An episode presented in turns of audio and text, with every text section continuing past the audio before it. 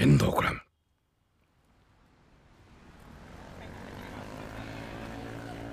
日常で気まずい時間が流れる時ってありますよね。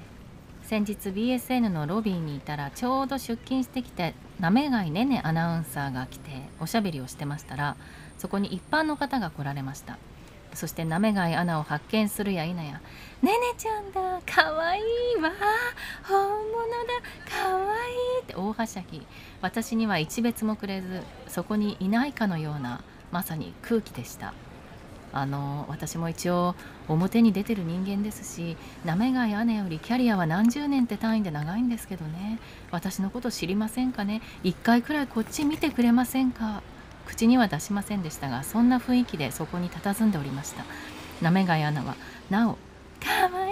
ねえねちゃんかわいいとはしゃぐそのファンの方にいえいえなんかすみませんと恐縮しておっしゃってましたがそのすみませんが私に向けられてたんじゃないかなって勝手に思ってなんか本当気づかれない存在で私こそすみませんって感じで気まずい時間でしたよね。それから昨日新潟市西区にある新潟県警察学校で講演をしてきたんですがまあ、警察学校ですから話を聞いてくれるのはいわば警察官の卵たちです昨日は卒業する生徒たちもいてこれから県内各地に配属されて各地域で活躍する方たちもそこにいらしたんですけども、まあ、教官に聞きましたら彼らは一部屋複数人数で暮らす寮生活で朝6時半起床点呼から夜11時の消灯就寝までスケジュールがびっしりなんですって。スマホを持てなかったり一定期間家に帰れなかったり規則は厳しく。私が以前見学に行った時は真夏の暑い時にグランド走ってその後腕立て伏せをしていました。大変ですね。大丈夫なんですか？と教官に尋ねると、まあ、状況や場合によっては現場はもっときついですからね。という回答。私も小学生の頃は夢の一つに婦人警官があり大人になってからははぐれ刑事純情派が好きすぎて刑事になりたかった時期もありましたけどどうしたってやっぱり私には無理なんだなと分かりました、まあ、そんな生活して鍛錬を重ねてる人たちを前に私も気を引き締めまして真面目に話さなきゃと思って行ったんですが結構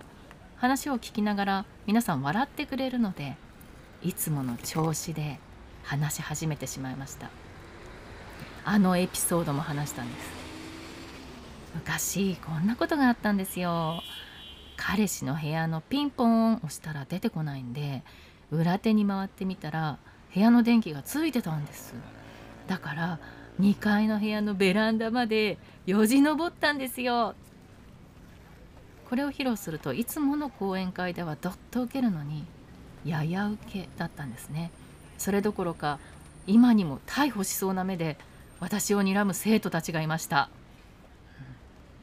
キッてねこっちをねもうすっごい厳しい目で睨むんですよ。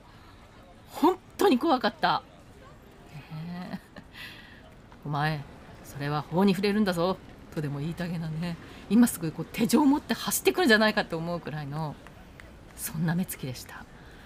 警察官になる皆さんの前で法に触れる話はいくら昔のことだとしてもやっぱりアウトなんだなと。すっ